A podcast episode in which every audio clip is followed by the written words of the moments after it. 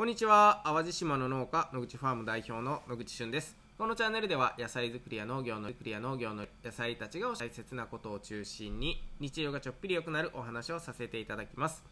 えー、昨日の放送で、えー、野口ファームに看板犬がやってきたよというお話をさせていただいたんですけれども、えー、その子犬のワンちゃん名前はクーと言います。皆さんよろしくお願いします。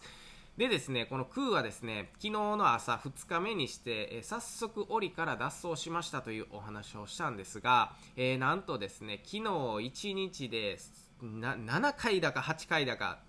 脱走しまして、で、しかもですよ、別に我々は何の手も打たなかったわけではなくてね、えー、その柵の上にさらに柵を乗っけてね、あのしかも止めてね、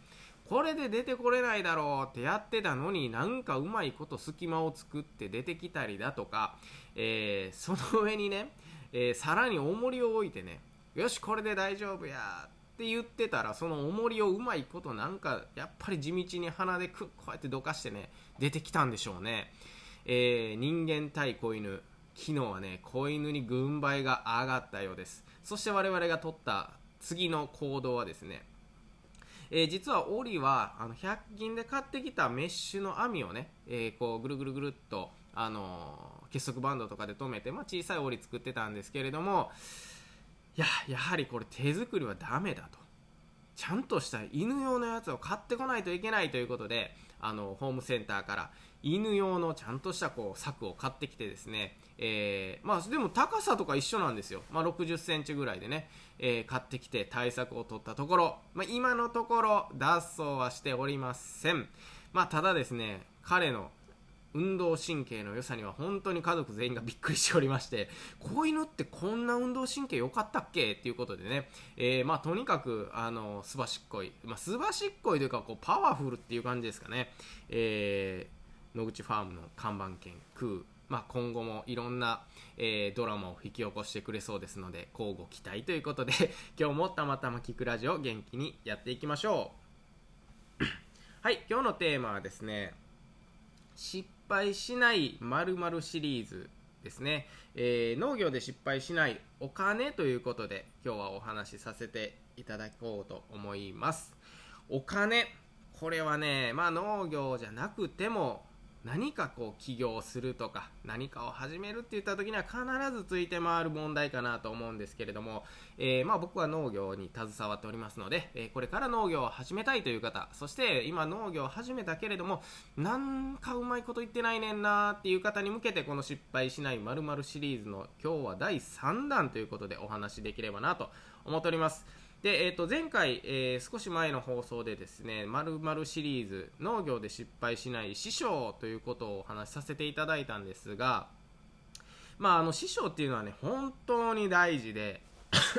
すいません。えっ、ー、と、この師匠をね、真似することが一番の近道だなと僕は思ってるんですね。で、えっ、ー、と、農業で土地とかお金とかをまず考える前にね、先に師匠を見つけても全然遅くないというお話をさせていただいたんですがこの師匠が見つかったら次はお金かなと思います。で、えー、まあ、師匠が見つかってね憧れの先輩憧れの農業者あ僕もこんな風になりたいなっていう方が見つかればまずは徹底的にパクる TTP と呼ばれますけれども、えー、まあ、とにかく真似をする。これが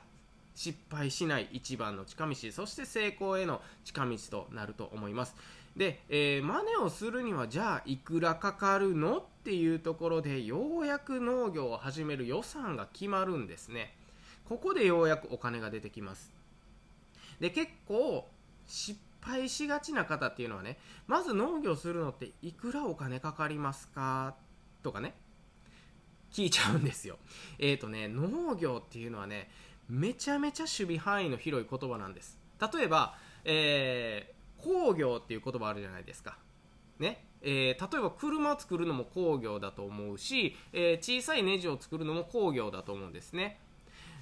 農業っていう言葉は工業と一緒なんですよ。なので工業するのにいくらお金かかりますかって言われてもいやいやそれはトヨタ自動車とかはもう何兆円っていうお金をね投資して、えー、工場を整備したりね人件費を払ったりとか、まあ、いろいろしてると。で、町工場で家族でやっているところは、まあ、例えば数千万円の投資で、えー、こんな工場でこんな機械を買ってってね、工業でいくらかかると言われても、そんなお金はピンキリなんですよね。なので、農業ってどれぐらいお金を持ってたらできるんですかと言われても、そんなの答えようがないよっていうのが答えなんですね。なので、まず、師匠を見つけてあこんな農業してみたいなっていう形が見えたところでようやく予算が決まるとこの順番を間違えないようにした方がいいよということですね、えー、で例えばなんですけれどもまあ、師匠が玉ねぎを作ってますと。あ、じゃあ玉ねぎの生育にかかる肥料、例えば、えー、種まきとかね、肥料とか、まあ、機械とか、まあ、いろいろな要素があると思うんですけど、道具もそうですね。じゃあ、師匠の真似をするにはどれぐらいお金がかかるかっていうところで、えー、決めてあ決めてじゃない予算を、えー、決めていかないといけないなと思っております。でそんな中どんな機械が必要なのかどんな道具が必要なのかこれねめっちゃ重要な選択肢なんですけれども本当に今必要な道具今必要じゃない道具そして機械これを見極めるっていうのがめちゃくちゃ大事なんですよ。なぜかっていうとまあ憧れの人いわゆる師匠はですねめっちゃいい道具とか機械を持ってることが多いんですよ。なぜならキャリアがあるから。ね。その師匠も1年目きっとねそんなに道具も機械も揃ってなかったはずなんですけど少しずつ少しずつやっぱり利益が出たお金を投資して、えー、お金に変えて投資してお金に変えて投資してっていうねこれを繰り返すことで今の何て言うんですかね今の現状の農園が確立されているとか、えー、例えば地域にいる周りの人もね意外とみんないっぱいいい機械とか道具持ってるんですよ。あ、いいな、いいなと思うんですけど、それがスタンダードだと思っちゃうと、すごい痛い目に遭うことがあります。まあ、なので、一番いいのはね、師匠とか周りの人、昔はどんなやり方だったの ?1 年目ってどんな風にしてたの？って聞くと、最低限これは絶対いるよっていうのが見えてくるんで、それをもとに、なんとかこのね、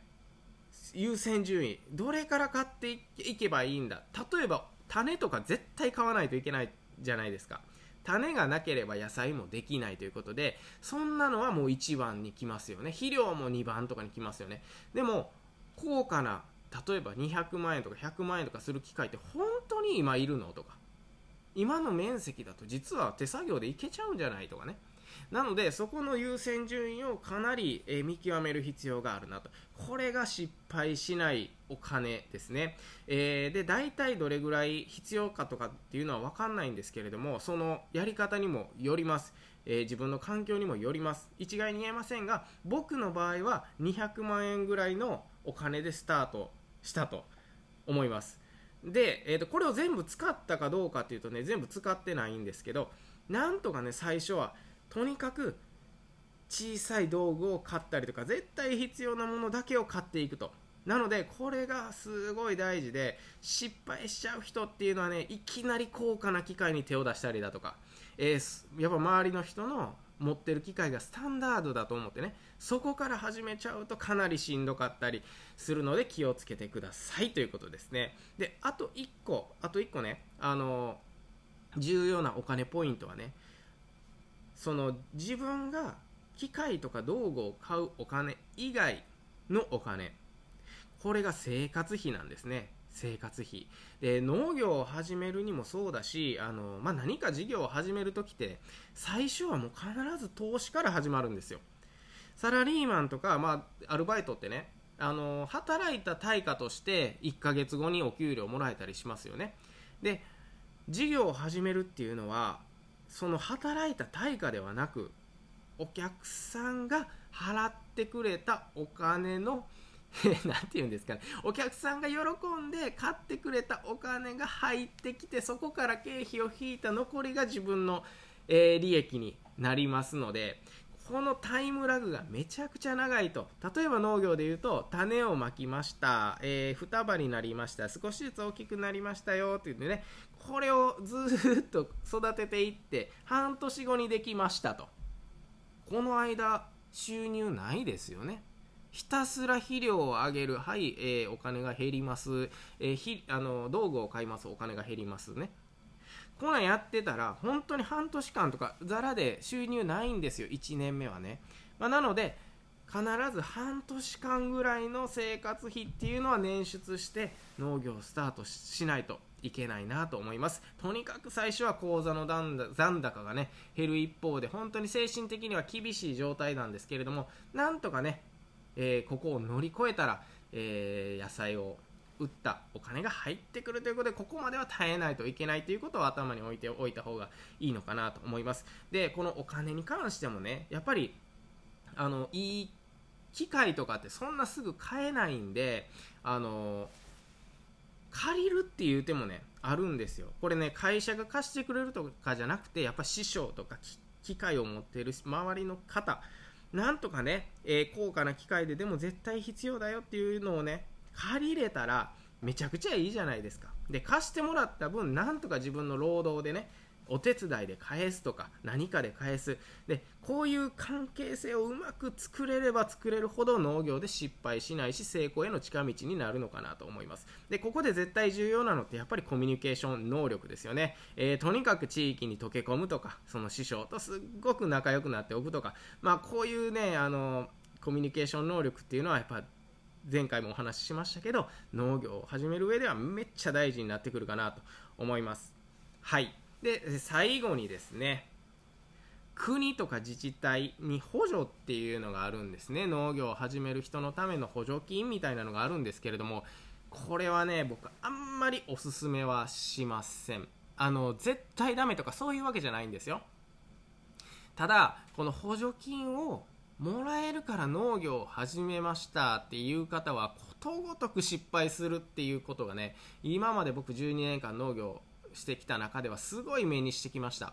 えー、この補助があるから、え、最初やれますとか言ってたらねもうそもそもの覚悟が足りないんですよね。